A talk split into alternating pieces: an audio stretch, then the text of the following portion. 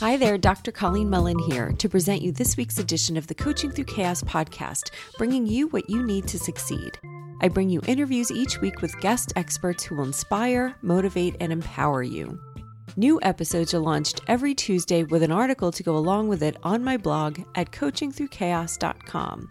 You know, we can be found now on iTunes, SoundCloud, Stitcher, TuneIn, and of course on coachingthroughchaos.com slash podcast. We are also an official Bloomberg Radio Price of Business Show podcast, so you may be tuning in after hearing about us on Kevin Price's Price of Business show in Houston.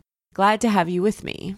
I'm thrilled to say that we're holding steady on the new and noteworthy pages of iTunes. In fact, today we are number two in the social sciences page. Wherever you find us, I hope that if you like what I'm doing here, that you'll share it with your friends. My goal here is to empower you through information. This way, when you're spurred to action, you'll have some resources to turn to. And I want to share that information with as many people as possible. I'll also remind you that it's important, in order for the show to survive, that you give us some positive ratings on whichever site you're listening from. That helps us stay on those front pages of the sites, and of course, it makes me feel good to see your positive reviews. Thanks so much for those that are doing that. What do we cover here? Well, all sorts of topics. You're going to find episodes on relationships, finances, addictions, achievement, personal strength, invention and entrepreneurship, health and wellness, and so much more. And once a month, I plan to feature a resource, either a program or an opportunity for our veteran population. Last week, I mentioned having difficulty with this and offered to share some resources if I didn't actually get a company to interview. Well, when it rains, it pours, and I now have a few months of upcoming veteran organizations to feature. Some great organizations are coming up. Some are working just to serve our veterans, and some are vet owned and only employ veterans, and you'll understand why they do that when we get to them. Such great organizations doing great work.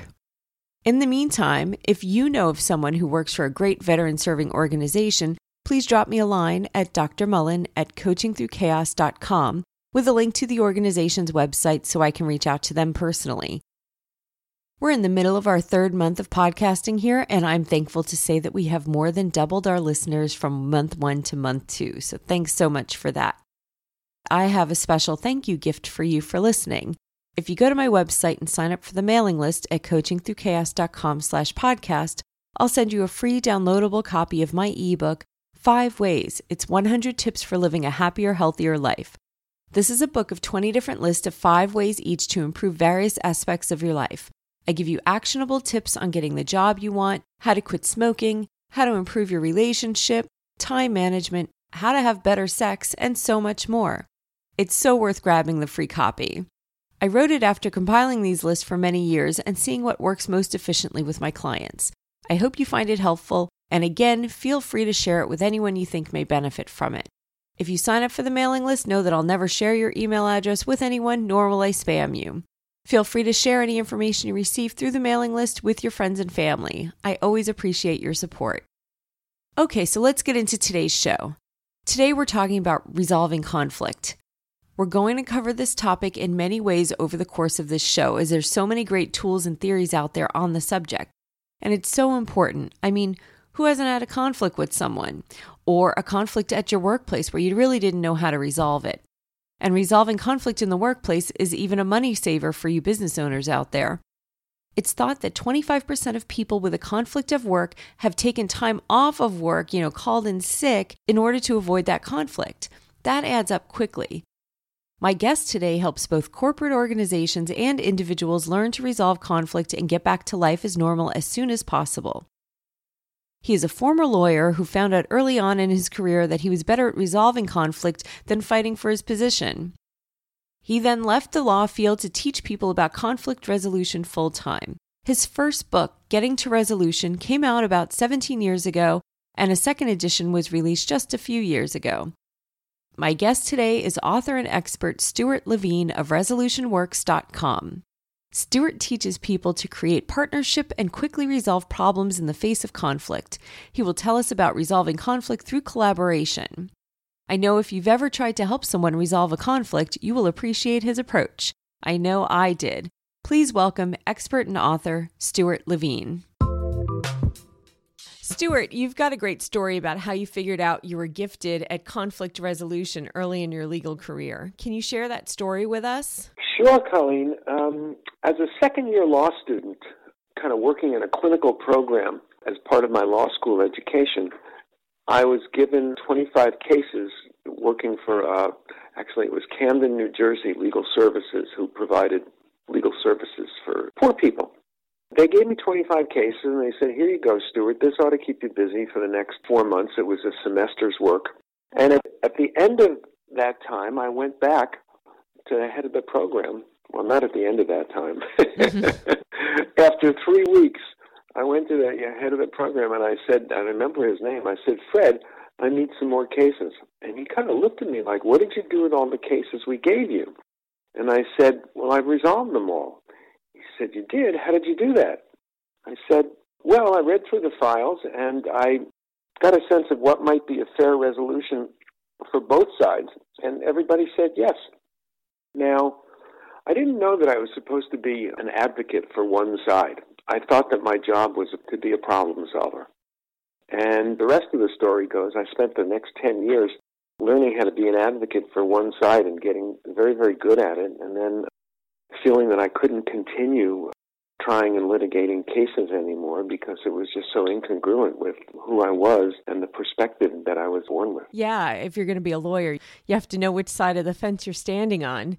Now, the books that you've written, are they just for people dealing with the legal system or can anybody benefit from your books? Most definitely not. They're actually for everybody in conflict of any kind. Uh, much more of my work today is about organizations and people in conflict far away from the legal system because, you know, my whole thinking in this area is I'd much rather teach people how to fish than to give them a fish every time they get hungry. It's about giving people skills and tools that they can use to resolve conflict in most any context. Great. And so now you spend your time focusing strictly on conflict resolution and teaching people how to do that through the model that you developed. Is that right? Yeah. And actually, there's been a bit of a shift over time. I don't focus on the conflict part so much as I focus on the collaboration part. In a way, when I created a subtitle for my first book, 17, 18 years ago, which was, uh, and the second edition came out about three or four years ago. The subtitle is Turning Conflict into Collaboration.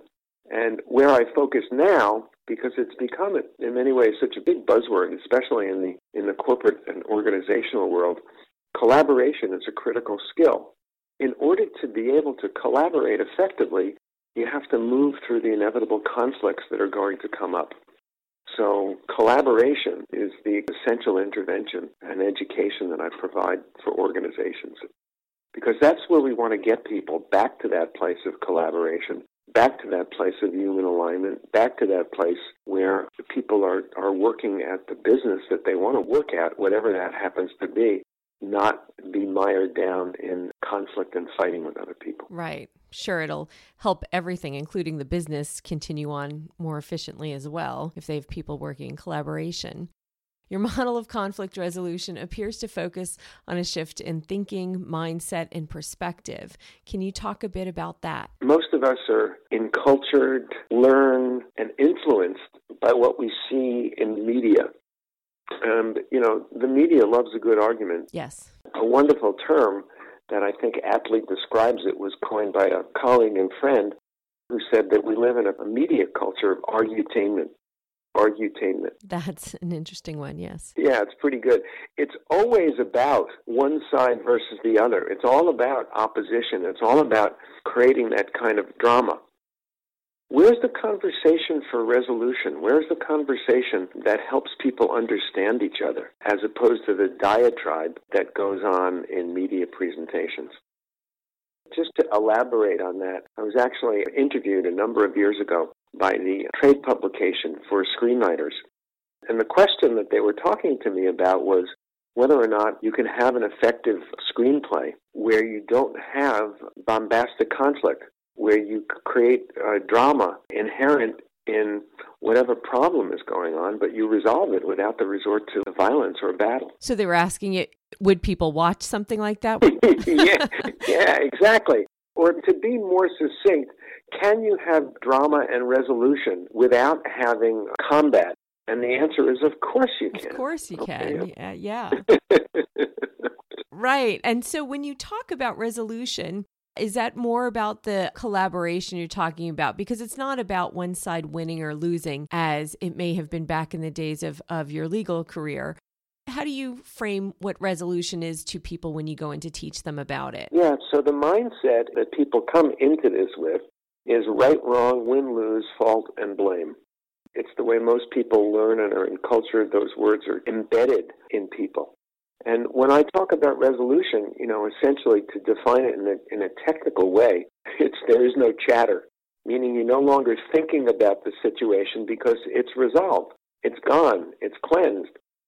In the medical world, when a disease process is resolved, it's gone and there are no scars. Mm-hmm. In our quote legal process of resolving conflict, there are tons of scars because what's not healed is the emotional pain. And what I try to do, the aspiration I have, is that people will be resolved and have an agreement, and that agreement represents both a meeting of minds, which is a term from the legal world, and also a, meeting of hearts. So their human energy is aligned again and they're back in action as if the conflict was never present. It's a really nice mindful perspective that you've got. And now that we know what resolution is, in your book, Getting to Resolution, you have the 10 principles for resolutionary thinking and the seven step guide for crafting a resolution. Can you explain the basics of the model? You know, do people follow it step by step? What should they expect when they go through the 10 principles and the seven steps? If you look at the model, the overall model of resolution, there are really only three action steps. The rest of them are touchstones. So let me talk about the touchstones first. And, and the first one that comes up as a, as a critical one is what I call resolutionary thinking or the attitude of resolution. And that's the mindset. Think abundance. In other words, it's not you or them, it's you and them.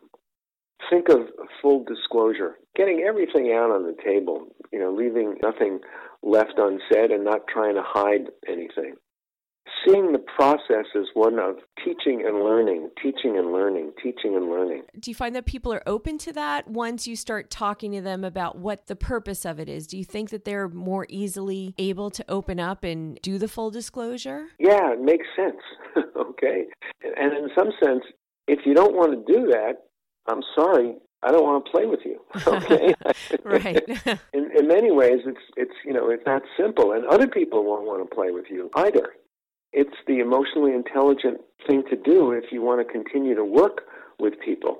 The only place that there's real resistance is in context of a transactional situation where it's kind of a one-shot deal as opposed to a relational situation that extends over time. One of my writing partners, the guy that I wrote Collaboration 2.0 with, he shared that his wife always said to him, David, do you want to be right or do you want to have a relationship? Yes. yes, I, I, think I've heard that before. You have to think about what the purpose of the interaction is. So, the mindset of one of responsibility, conflict, as opposed to differences. Differences turn into conflict when we get emotionally attached. Okay? Yes. And so, conflict lives inside of people as an emotional presence. It's not so much an argument about who gets the corner office, but someone's own belief system that they won't shift. Given the truth of that, you can't give conflict away for somebody else to resolve. You have to engage yourself. So, taking responsibility is one of the principles of resolutionary thinking. I think that that should provide, you know, enough of a flavor for the for the shift and mindset that needs to take place. Now, Looking at the seven step model, like so many other phenomenon, it's cyclical. You're in a place of resolution and agreement today, but tomorrow something happens. So this is an ongoing process of human interaction, especially human interaction when people are working together. So up there at about noon or 12 o'clock, you've got resolution. Everything is all in alignment. If you move over to about 1.30, conflict occurs. And conflict occurs for any number of different reasons, very often because of the essential human differences. It comes from different perspectives, it comes from different communication styles, It comes from uh, different uh, perceptions, different meaning, and those things just show up when people are trying to work together. So conflict happens when people are trying to work together or have a marriage together. Attitude of resolution or resolutionary thinking, that's at about 3 o'clock. That's the mindset you bring into the process. About 4.30, we have telling of stories, and that's kind of the first, what I'll call engagement phase, where people are actually going through an interactive conversational process. They're each telling their stories, and I don't mean story as a pejorative, but I mean story as the way people talk to themselves about the situation. So getting that up and out provides a level of purging, provides a level of let's see what this looks like in in the light as opposed to in my mind. Yes. And it's often different when people are in conversation. The next point at about six o'clock is like a touchstone. And it is what I call preliminary vision. And preliminary vision happens when people listen to each other carefully listen with a sense of fairness, uh, listen with a sense of what are the needs and concerns of each person, and how might I take care of the other's concerns. Remember, abundance thinking says it's not them or me, it's them and me. So that's preliminary vision. In situations where the conflict is not too white hot, you can sometimes resolve it at that place where someone makes a suggestion. It sounds like, as you said, even get resolution, but I was thinking it also sounds like the beginning of the real engagement into that collaborative process. You're absolutely right, because the big mistake that people make is conflict in their mind is so messy, in part because they don't have a good mental model to follow. It's just a bunch of messiness. And if you're coming at it as a battle, something to win or lose, it makes it even messier.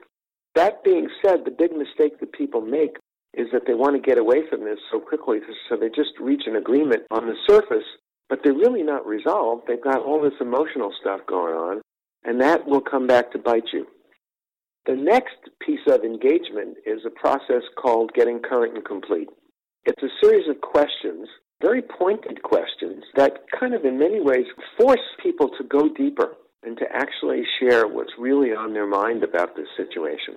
And through that collaborative process, what happens is people usually realize that the other person or people were really doing the best they could in a somewhat imperfect world.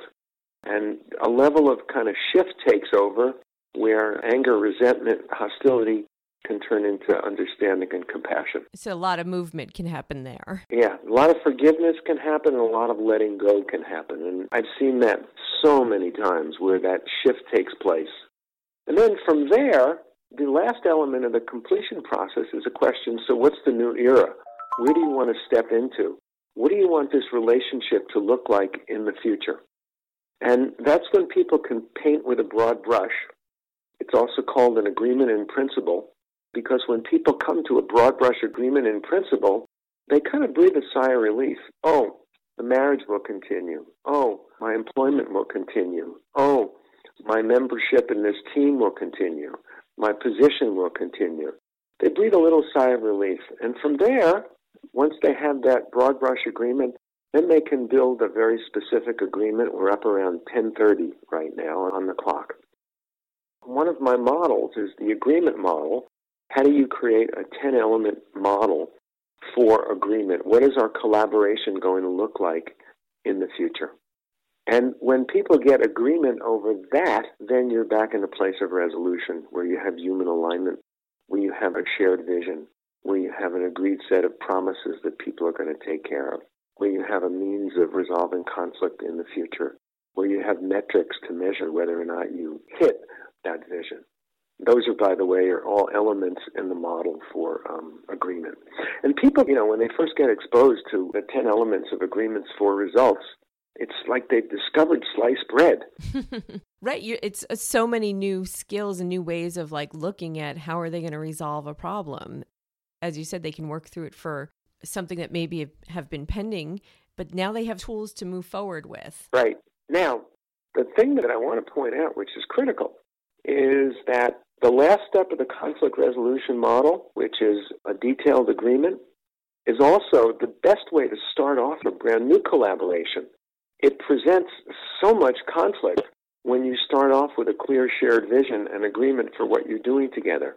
And although many people have an idea about what collaboration is, they never learned when they were very young. So, what goes into a collaborative agreement? What do we need to talk about at the beginning? So, starting at the beginning with this is what we'd want the end to look like and how to get there. Yeah, exactly.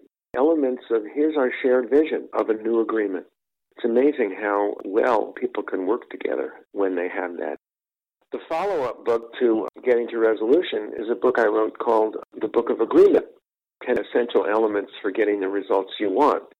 And in it, I have about 35 sample agreements that I prepared over time in many different contexts because this is something that just crosses all aspects of personal and professional life. So someone can get that book and go to a certain section and find something on how an agreement would look for maybe a problem that they're dealing with. Exactly. that was the, That sounds like a great resource. that was that was my intention. And it's interesting Part of that comes from my legal background of all of these form books that lawyers use. And most lawyers' agreements are what I call agreements for protection. What if this goes wrong and what if that goes wrong? And I turn that upside down and say, well, let's have agreements for results. Let's focus on what do we want to do together and how are we going to maximize our chances of getting there? Yeah, what a great turn on things to have it forced that way rather than worrying about all the things that could go wrong and protecting yourself from that. Yeah, exactly. So, Stewart, do you have a story that you could tell us about a situation that just on the surface looked destined for a big legal fight and how helping the people apply the principles helped them find the resolution? Two stories come to mind. One is, and I tell this one anonymously, I was recently working with two different teams, part of a department of a state government. And the state government was introducing a new piece of software. And there was battling going on between these teams, and they just couldn't seem to work together. Deadlines were approaching. The investment on the on the part of the state government was very, very, very significant. And these guys were right at the cornerstone of where collaboration was needed, and they were at war for a number of reasons. I was able to go in, educate, facilitate, and come up with a, a new operating agreement going forward in that work. The second story has got a lot more oh, human interest. And this one I can't talk about because it's been written up publicly. I was contacted by a nonprofit adoption agency whose mission was to take kids that are considered unadoptable and provide the necessary resources to get them up to speed, be they mental, physical, emotional. And they were involved in a federally funded partnership with the County of Sacramento. Um, the adoption name is called Sierra Kids. And it would seem like a natural partnership. I had marriage and family counselors on both sides. And it would seem a great partnership where the state child welfare agency would supply these kids that they had deemed unadopted because they didn't have the resources. The adoption agency would both provide the resources to get the kids up to speed and then place them in permanent adoptive families. Now, setting up the context, what's also true is that kids that are emancipated, meaning they are 18 or 19, depending upon the state, and they don't have a permanent adoptive family, but they're still in foster care, Within two years, 50% of those kids are drug addicts, homeless, dead, or in jail. Yeah, it's horrible, horrible statistics for these kids. Yeah, what they face in life. Right. So you'd think that naturally these folks would be able to work together. Nope, they couldn't. And what we dug up was that about 10 years before, the private adoption agency had disclosed some information about some kids to the media that the county people thought was a, a violation of law and they felt that they couldn't be trusted and so we can't work with those people. It was the mindset of the county people about the adoption agency, even though none of those people were no longer around or present. Right. 10 years and they've been holding on to that grudge. Right. That we can't trust them. We were able to get to the bottom of what was going on. I did some teaching, I did some facilitating, and we put a new agreement in place in terms of how they would operate. And in the first year following the intervention, 109 kids were placed in permanent adoptive homes. That's a wonderful story. You know, and it also goes to show that there's a lot of things that get passed down in companies about the culture of who, as you said, who can interact with who and who can trust who from one company to the next. Looking at it from a fresh perspective can really, as you just showed with all these kids that got adopted, change can happen, resolution can happen, and people just sometimes just need to be open to that and look at things from that, have that shift in their mindset, as you were talking about, to change their perspective and build that resolution in collaboration with each other. Yeah, you know, it's interesting. You use the word culture. You know, a lot of people want to have a culture change initiative, want to change the culture in an organization. And this work has a direct application to that. And the way it is, is the following explanation, um, the following piece of logic. So, what does culture reflect? Culture of an organization reflects the relationships that are the organization. You know, people working together. It's not the bricks and mortar. It's it's the way people engage, interface, and work with each other. I.e., at four in the morning, you don't really have a hotel. The hotel is the sum and substance of the relationships among the staff, between the staff and guests. So culture is reflected in relationships. Great. What are relationships a function of? Relationships are a function of the spoken and unspoken agreements between people about how they will work together and treat each other. I say spoken and unspoken, explicit and implicit. And I also say that if you want to change a culture, make your agreements much more explicit, and it'll have a huge impact on the culture. That would make sense. You have a lot more trust going on if they're explicit. Stewart, this has been so much great information for everybody regarding getting to resolution, as your book is called. Why don't you tell us where people can find you, what kind of services you provide, and the books that you have that they can order? Sure. My website is resolutionworks.com, resolution singular, works plural.com. You'll find my books there. You'll find some videos there. You'll find some information about the work that's there. I work with couples. As a matter of fact, I just formed a new affiliation with an organization called WeVorce. WeVorce. WeVorce.com. How is it that you can do conscious divorce? It's interesting. I was selected to be one of their providers, and I come to find that my books are some of the source material for the philosophy and process and technology they've put together for helping people move through divorce in a, in a conscious fashion. Certainly makes sense that that would fit. Yeah. You know, you'll find uh, the list of services for various kinds of organizations. And really, most any situation involving conflict or collaboration in most any size organization or government entity, my work um, has applicability. So, companies can hire you, individuals or now even couples can hire you to help them? Yes, Exactly. And the books are Getting to Resolution, Turning Conflict into Collaboration, The Book of Agreement, 10 Essential Elements for Getting the Results You Want, a book called Collaboration 2.0 that I co wrote with David Coleman, who's an expert in technology, and it's about how all of us are working virtually today and how we need to do it in a more effective way. Those are available uh, through my website.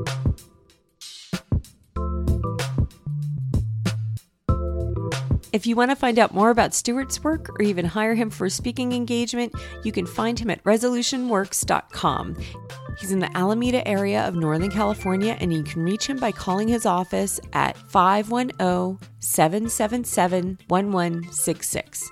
I want to thank Stewart for sharing his skills with us today. And as always, I want to thank Dr. B for my audio engineering and BennettSullivanMusic.com for my theme music.